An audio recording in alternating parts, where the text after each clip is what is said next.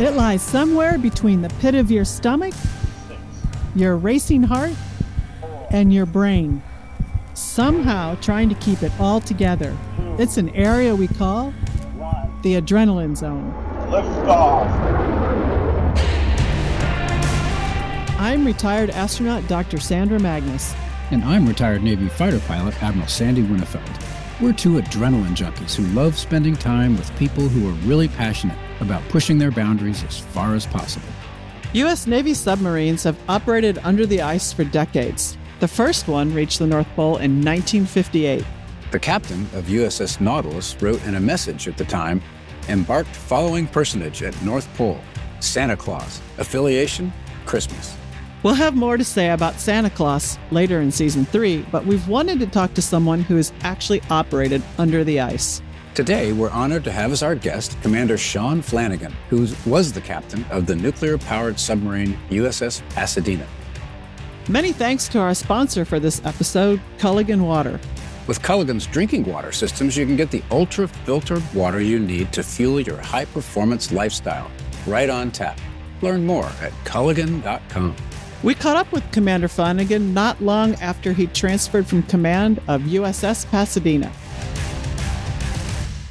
So, Commander Sean Flanagan, welcome to the Adrenaline Zone, and thanks for being with us today. Well, thank you, sir, for the invite. Uh, so it's a pleasure. I'm uh, really excited to talk about some of the things that uh, that uh, me and my crew have done over the past uh, couple of months. Well, we're really looking forward to it as well, and uh, I suppose. You know, th- we have always wanted to interview somebody who's been under the ice because that seems like it's risky and, and interesting and with a lot of adrenaline. And I would say operating a submarine under the ice sort of gives a new m- meaning to the term Cold War. Uh, so, and you've been there several times. So, yeah, and I'm I'm actually looking forward to the conversation because there's a lot of parallels between living on the space station and living in a submarine. But before we get to what you guys were doing in the last few months, let's start at the very beginning. So what got you interested in the Navy and and what caused you to join in the first place? I originally joined uh, about a year after I graduated high school. I enlisted in the in the Navy as a uh, nuclear electrician's mate um, when I was nineteen. Uh, really, the, the not a whole lot of reason there other than uh, I was looking for direction and um, opportunities, and then and the Navy provided them. And And what I found out very quickly that you you know put it, put some effort in and and perform and kind of do what you're told and uh, go a little bit extra, the opportunities just continue to open up for you. And uh, so I, I very quickly um, advanced in the enlisted ranks, and then the first opportunity I had, I put in for an officer package, and I was selected for a, a commissioning program. And the Navy sent me to North Carolina State University. I got my chemical engineering degree and I finished with a commission, and I've, uh, you know, just now completed just over twenty-five years in, in the Navy service, you know, starting off as a, as an E one in, in boot camp and, and just recently being relieved as commanding officer of a, a submarine. So, well, for our listeners, it's really a big deal to, to be able to, to come in, uh, as an enlisted Uh, nuclear electrician's mate, which is hard enough training and, and a very rigorous job, and you know lots of bonuses and, and you know very very high quality people. But it's a pretty big deal to go from there to being commissioned as an officer, and then certainly ultimately uh, as the captain of uh, Pasadena. So tell us a little bit about your progression as an officer. What did you have to do before you could become the captain of a submarine? Well, it's a it's a long process, as as you can imagine. Um, most of the officers on a submarine, they're all nuclear trained, uh, with the exception of our supply officer. So with the remainder of all the other officers are nuclear trained. We all start off in the same place. We go to nuclear power school in uh, Charleston, South Carolina, and we'll get continued uh, nuclear training. So we spend about a year and a half of just getting basic nuclear operator training. And then we go to a first submarine uh, where we'll operate as a division officer. You know, we'll be in charge of one division, maybe machinery division or electrical division. Uh, and we do that for our first tour. And we learn how to drive the submarine and manage contacts while we're submerged and, and how the sonar system operates. So that first tour for a junior officer is basically learning everything that you can about being a submarine officer and uh, everything you can about the submarine itself. And uh, as soon as you know everything, or I think you know everything, they send you to shore duty and uh, you get a little bit of break, and then you go right back and you do as a department head. Uh, submarines have four department heads. Three of those are nuclear trained. Again, everybody goes through the same pipeline, same opportunities. to do that for a couple of years, and then uh, go to ashore duty, and then come back as an executive officer. Uh, the, the Sentry Force is a little unique, and the others is that we don't fleet up from X O to C O. So after we finish an X O tour, we'll go to shore duty, um, and they'll go back through a training program to be a commanding officer.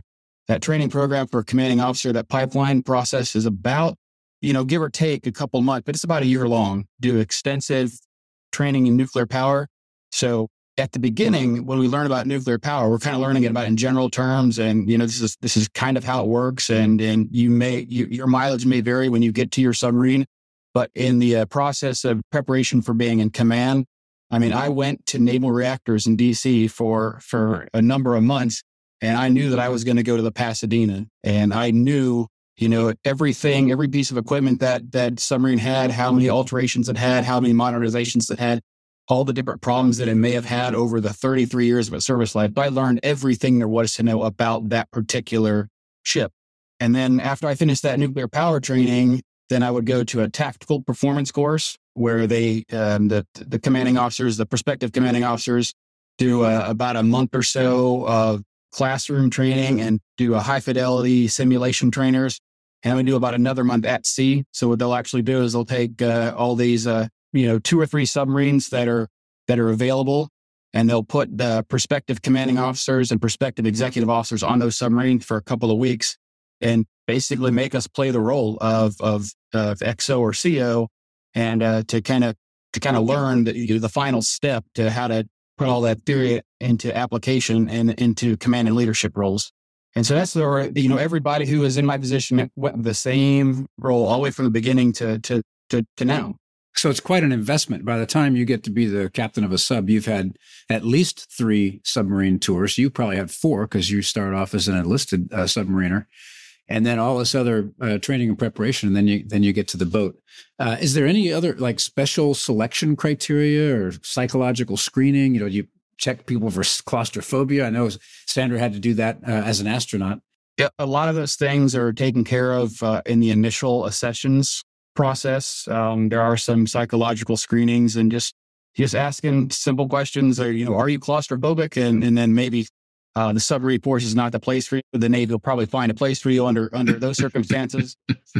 I will say that in the uh, in the recent years, that sort of mentality of considering the the the not just mental health but um, mental resilience and uh, it, and emotional health has has gone into not necessarily the selection process, but in the development process. So as an example, um, prior to my executive officer tour, um, I did, you know, several, you know, hour-long surveys. I did interviews with uh, operational psychologists, and he sort of, uh, you know, kind of gave, uh, I, I wouldn't say did any sort of a clinical analysis, but, you know, this is, this is how you best operate. And, uh, you know, when bad things happen or when stress happens, this is how you you tend to react, and sort of it's, it helps to develop the self-awareness to uh, to, to kind of proceed in, in times of stress.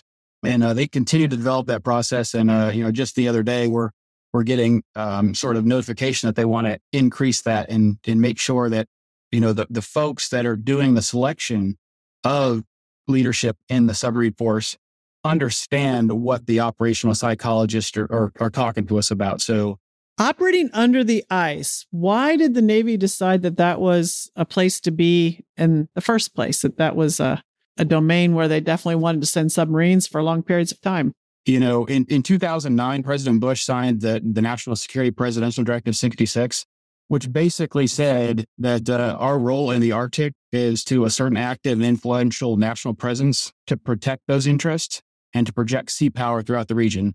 And it's been carried forward all the way through to the present day. Um, there are no Arctic treaties for the uh, eight Arctic nations, so we kind of all agree that, hey, this is this is an area that um, that we want to be familiar with. And, and particularly the submarine force is one of the best suited assets to protect that uh, that resource and project sea power in the region. You know, of the allies that we have, there are eight Arctic nations. Um, and then there are some competitors that have Arctic borders, and, uh, you know, submarines, particularly United States nuclear submarines, are kind of the only show in town when it comes to, to getting deep into the Arctic. um, to the tune that uh, nineteen fifty-eight, the U S S Nautilus was the first really vessel to, to be in the vicinity of the North Pole. And a year later in nineteen fifty-nine, the U S S Skipjack went back to the North Pole, but this time surfaced through it. And it's almost been a constant uh, drumbeat on, a, on an annual basis or, or even more frequently to get a submarine back into the Arctic. And every time we go, we go under those same same general pretenses of projecting sea power and, and creating a, an influence in the region. Has the dynamics changed a little bit since the ice is melting in certain places and it's not really under the ice so much? Or has that not really affected the situation? Seasonally, the ice the ice changes from like completely covered, and then in a spring and summertime, it melts and it does recede. And then currently, it, it may be receding a little bit more than it has in the past. But when you look at it on on a micro scale, which is, you know, when I have gone out there, there, there was a lot of ice. And um, pretty much everywhere we operated was covered in ice to the tune of a couple of feet to uh, to, to, to, to higher. Wow. But certainly, certainly there are expectations that, you know, there's an economic uh, value to sea lanes that may open up in the Arctic based on either long-term or seasonally receding ice lines. Right. You're passionate about pushing yourself always to be better. Culligan's water experts feel the same. That's why their smart reverse osmosis filtration systems do more than deliver the ultra-refreshing, pure-tasting water you deserve. Their app also lets you set drinking water goals, see water quality information, and get filter change alerts. And with cleaner, safer, great-tasting water available right from the tap, you can also feel good about all those single-use plastic bottles you're saving from landfills. Get started today by scheduling your free water test at culligan dot com. So you're out there under the under the theory that if if you're not there, then somebody can claim this, or, you know, uh, like other places in the world where we protect our rights to navigation and and other rights under the law of the sea treaty and that sort of thing. Uh, so, so you're out there. And one of the great things about having you on the Adrenaline Zone, Sean, is that you've been there, and you've been there quite a lot. You have recent experience uh, under the ice with Pasadena. How many times have you been under the ice yourself? And uh, what exactly is an ICEX that, uh, that you might've participated in? Well, I need to correct one thing. This was actually my first time operating into the ice. And interestingly enough, that question was asked when I was underway. We had the opportunity to take a couple of media guests underway with us, and we were submerged in the ice with them and surface and operating the ice. And uh, uh, the question I was asked by one of those media guests was, you know, how many times have you done this? And I had to tell her it was, well, counting yesterday, this is my second time. You mean you've never done this? I love it. Yes. And, uh, and, and, and so, and soberingly, I would say the vast majority of my crew had never operated under the ice. Now, plenty of them had operated in the Arctic and in what we call the marginal ice zone, uh, or in, in cold waters that, that have, you know, issues that we have to concern ourselves with. But but operating under the ice with the intent of conducting exercises and ultimately surfacing through the ice is not done frequently, and generally not done outside of an ice exercise. Um, there are some exceptions, but majority of the time, There's there's a reason we do that. And the ICEX are, they have additional set of, of goals, objectives, and it changes from year to year, whatever's most important um, to the to the fleet, to the force, or to, you know, the government organizations that that uh, to give us direction. So so what is it like down there? You know, you mentioned the ice goes from a few feet thick and to some unknown depth. And are you constrained in your depth window depending on where you are? And how much stress does that add to the crew when they're operating in that manner? Yeah, we can be very constrained. You know, to, to answer this question, I sort of have to give a little bit of discussion on on how ice is formed. And I went in there thinking that, you know, all the water just freezes and it's just a nice ice sheet of varying thickness. But it turns out that when the ice forms, um, the different flows can kind of crash into one another. And instead of fusing together, they create, the, like one will go under the other one. And they create these long, uh, very deep ice structures that are called ice keels. And they can go down to, you know, two hundred feet deep. Huh. And so the Arctic basin is actually very deep. But in order to get there, we have to go through places that are not very deep. You know, the Pacific side, you have to go through the Bering Strait, and that is not a, not deep. And the route that I took on through the Atlantic side went through the Nares Strait, which is a body of water in between Greenland and Canada. And that's also not very deep. So you've got these things over you that are coming down two hundred feet, and you have the ground that is that is coming up at you. You can be very constrained. I mean, to the tune of, of several meters above and below you. Wow. So I guess you're not going very fast when you go through those narrow places. You not at all. You know, you uh, take your time, very careful with your navigation uh, and the like. So I was going to ask you, is uh, is it jagged or flat? But I think you've already answered that question. So how do you know Uh, what's above and what's in front of you when you're going through that? Because, you know, if you've got an ice keel in front of you, it's kind of nice to know it's there, right?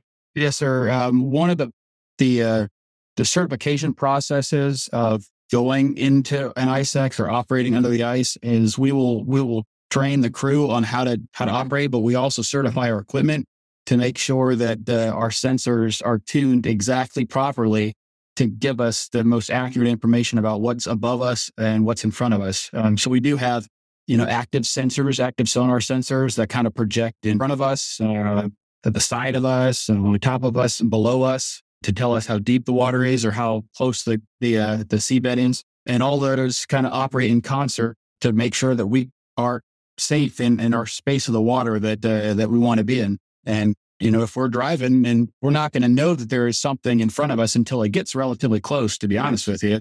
And so the the teams have to be be trained to, all right, uh, this we have an ice keel in front of us, and you know we have some some limited number of yards to to react, and immediately the the ship control parties, our helms, have to put the rudder like hard over to avoid missing this. And then it, it's and it's day in day out, hour in hour out. It's you know we. watching the sensors, and as soon as you get indication that you got something in front of you, you got to turn. And I guess if, if it's if that ice keel is between you and your destination, you got to find a way around it, right? Yes, I, I think of the ice keels to, to kind of visualize them. They're sort of like uh, you know the stalactites that form in caves. You know they're they're not uh, impenetrable walls. They but they're relatively easy to go around. But if a submarine were to hit one inadvertently, um, it would do significant damage to uh, you know some of the more sensitive components on a submarine. So. So we we definitely take great care to to avoid those, and um, and depending on where you are in the Arctic, they can be relatively um, shallow and, and spaced far apart, or they can be relatively close together and deep, and, and you're constantly maneuvering the submarine just to get to your destination. Wow, you know, I think I think we have one up on you on the space station. We have windows, and I'm pretty sure you don't have windows, and that's the It's a big deal when you have a window. we so we do have a we do have a um, some add-on equipment when we go. So I, I would say that every submarine, at least every fast attack submarine that the United States build, we build them. You know, their their their stock build, they can go and operate under the ice.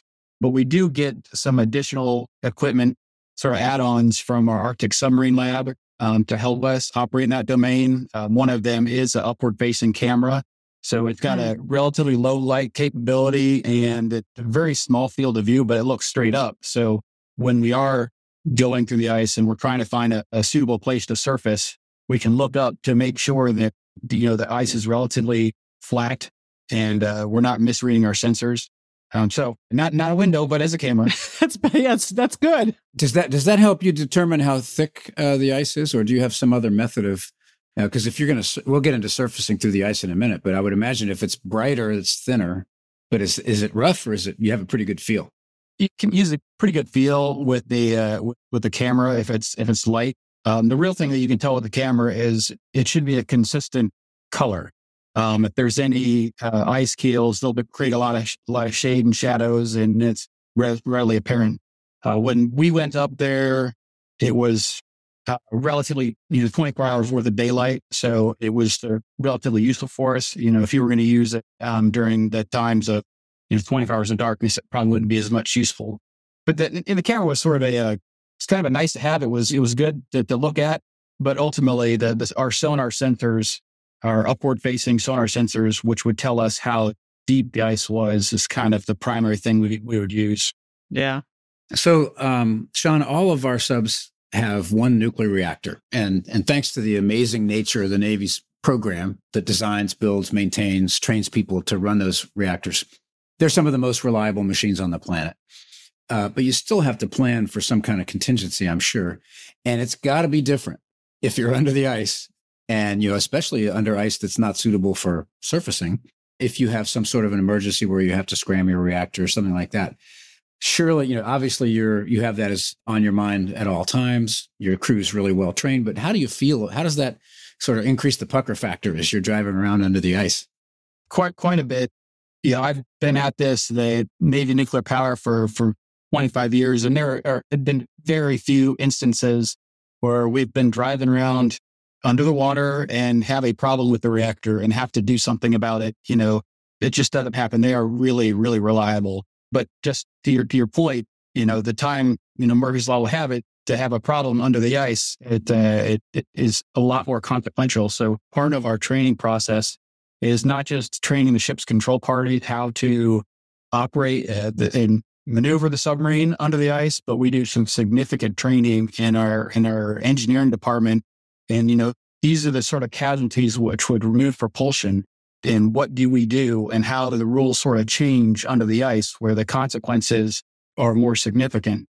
So certain certain casualties that, uh, you know, we kind of just, I don't want to say we don't worry about it in normal circumstances, but in normal circumstances, by normal, I mean up, you know, just submerged in, in water that uh, doesn't have ice on top of it. If the worst thing happens, you always can go to the surface. You know, we have a, a sub-safe program that was established after the loss of the U S S Thresher. And one of those principles in the sub-safe program is a submarine will be able to go to the surface through emergency means, like an emergency blow, as we call it. But when you're under the ice, that option is not there anymore. We do an emergency blow under the ice, and the ice isn't thin enough for us to go under. We're just going to bounce off the ice canopy, and we can lose the submarine. So we spend an awful lot of time making sure that the engineering department knows exactly what to do to operate in this domain under, you know, casualty conditions. We'd go the extra mile. We actually do some practice. And, um, you know, when we have these reactor scrams, you know, there's a limited amount of time that we have. We have a battery, uh, a submarine battery that, that gives us propulsion and, and runs our electric equipment and, and things of those nature uh, while we get the reactor back up. So one of the reasons, or one of the requirements to go under the ice, is to kind of stretch the legs of the battery. Uh, we'll do a thing called re- uh, rig for reduced electrical. So we basically shut everything off in a submarine. Uh, the lights, people carry around flashlights, and, you know, all our sonar systems are down with the exception of just the one or two that we need to safely operate the ship. Our hydraulic systems go into like an emergency mode that they don't use a lot of power. And so the whole goal there is to stretch the limits of the battery while we have the opportunity to get the, the, the reactor back up. And it turns out they are well designed, and, and I, we made it through the entire, uh, under ice operations, uh, any, any any reactor problems with the propulsion plant problem, for that matter.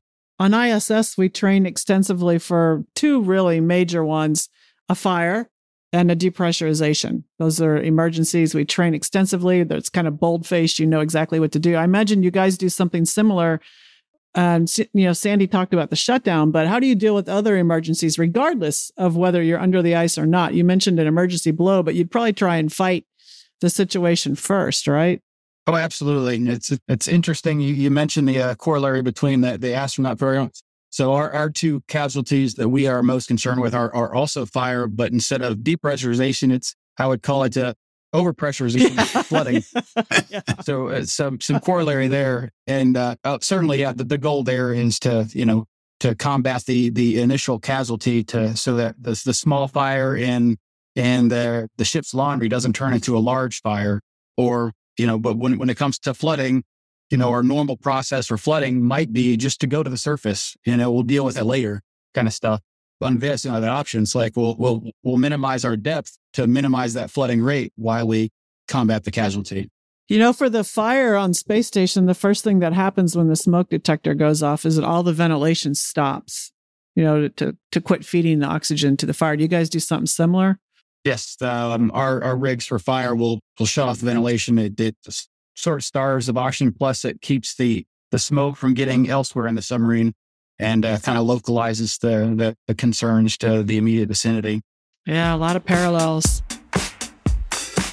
Water is the ultimate health drink. With Culligan's filtration systems, you'll get the superior quality and pure tasting, ultra-refreshing hydration you can count on to power your performance.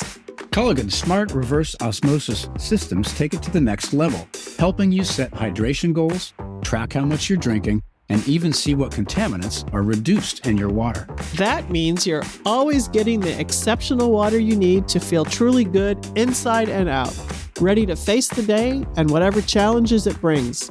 Learn more at Culligan dot com. You know, one of the things that really uh, struck me when I was on Annapolis, and it was a, a big reminder for me, was the importance of experience. And I remember watching the C O when we were doing a submarine versus submarine thing. And, and you know, you guys are so quiet. You're so hard to find. That he was the guy who saw on the sonar at the very last second. And it, it's not lost on me that, you know, the captain, the chief of the boat, the executive officer, you guys are so critically important in these evolutions, but it must also feel so good when you see your crew able to kind of do it with you just watching. It is. And it's it becomes an art, too, in uh, being in the right place at the right time. And sometimes it's as simple as, you know, me or the, the, the Cobb or somebody just asking a simple question and then creating, you know, the the, the pause in somebody's uh, thinking. They they reconsider what they're doing and they already know the right answer. And they just needed somebody to to say, hey, did you think about that particular aspect? Um, and it, it does come with experience. And and that's one of the things that that I find very useful about the the way we set up our, our commanding officers for success. Yes, I would I would uh, mention to our listeners really quickly, because uh, one of the philosophies behind this podcast is that, you know, half the people in the world who take risk are women. And uh, we have our first female chief of the boat. Uh, you mentioned the Cobb, and I know the submarine service is really proud of that. It's been a while to to have women work their way up through the submarine force, and it's it's good to see that that's happening. It is. In between these sessions, these training sessions and these exercises, what does the crew do when it's off duty to relax? Because there's a certain amount, you know, that helps break down the stress and the the fatigue. So, I mean, on space station, we can look out the window. You guys don't have windows. Yeah, I, I have found that uh, we, we try to provide outlets for, for sailors, things like movies, and they have t- books and that kind of stuff. But what I will say that in in high risk, high intensity operations, a lot of their off duty time is spent preparing for their on duty time. And, uh, and then we still have to do things like laundry and eat and, uh, and, and, and, and clean, that kind of stuff. So oftentimes when we're doing the high intensity operations, you know, there's not a lot of time for that. Ideally submarines and, and, and pretty much, you know, any military, uh, unit tries to find time for, for leave uh, when it makes makes the most sense. But but I, I will say that majority of time under the ice, there wasn't a whole lot of uh, fun going on. We did have an opportunity to, uh, as we were transiting to the North Pole, do a, we call a, a, a blue nose ceremony, where it's kind of this is the same thing you would do if, uh, you know, a, a ship or a submarine crosses the Arctic and you do a shell, uh, Arctic, crosses the equator and does a, a shellback ceremony. Those kind of things are fun, you know, do uh, Nintendo tournaments and, and that kind of stuff. But but really, I would say most folks, uh, they were really keyed into what we were doing. And, uh, you know, with with the, with the stress involved in their operations, um, they were pretty quick to, you know, I need to get some sleep. So I'm ready and fresh to do this the next day. Do you guys have a gym on board for people to work out and relieve stress that way? Or is it too cramped quarters? It's it's cramped. I mean, we will try to get equipment underway, and we we have found a way. Every submarine class has figured out a way to get a treadmill somewhere in the submarine. Yeah, exercise bikes, uh, rowing machines, things that have relatively smaller footprints. We can kind of cram in them to the nooks and crannies. Uh, free weights, exercise bands. We we do have those those opportunities, and uh, we try to maximize use of those when when we have them on board. Yeah, I mean, we have to exercise for physiological reasons, but it's also a great stress relief. And our equipment's also very tiny, you know, it's, it's, yeah. But it's important. Yeah, they have to strap you in. Yeah. So, Sean, I know that you mentioned earlier the submarine service is the silent service. So just curious if there are any unclassified sort of hairy stories you can share, or uh, if you tell us, you'll have to kill us.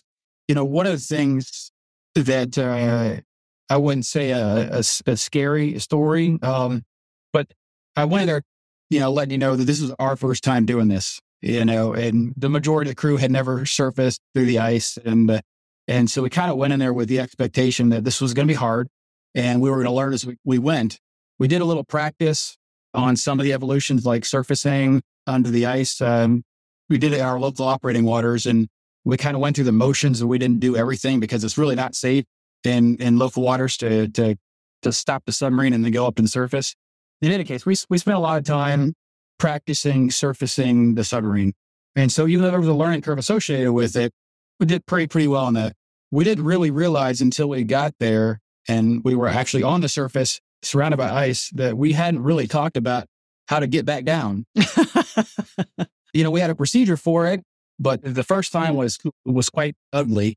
And so I, so I told you, when we surface the ship, we kind of blow some ballast out of our main ballast tanks.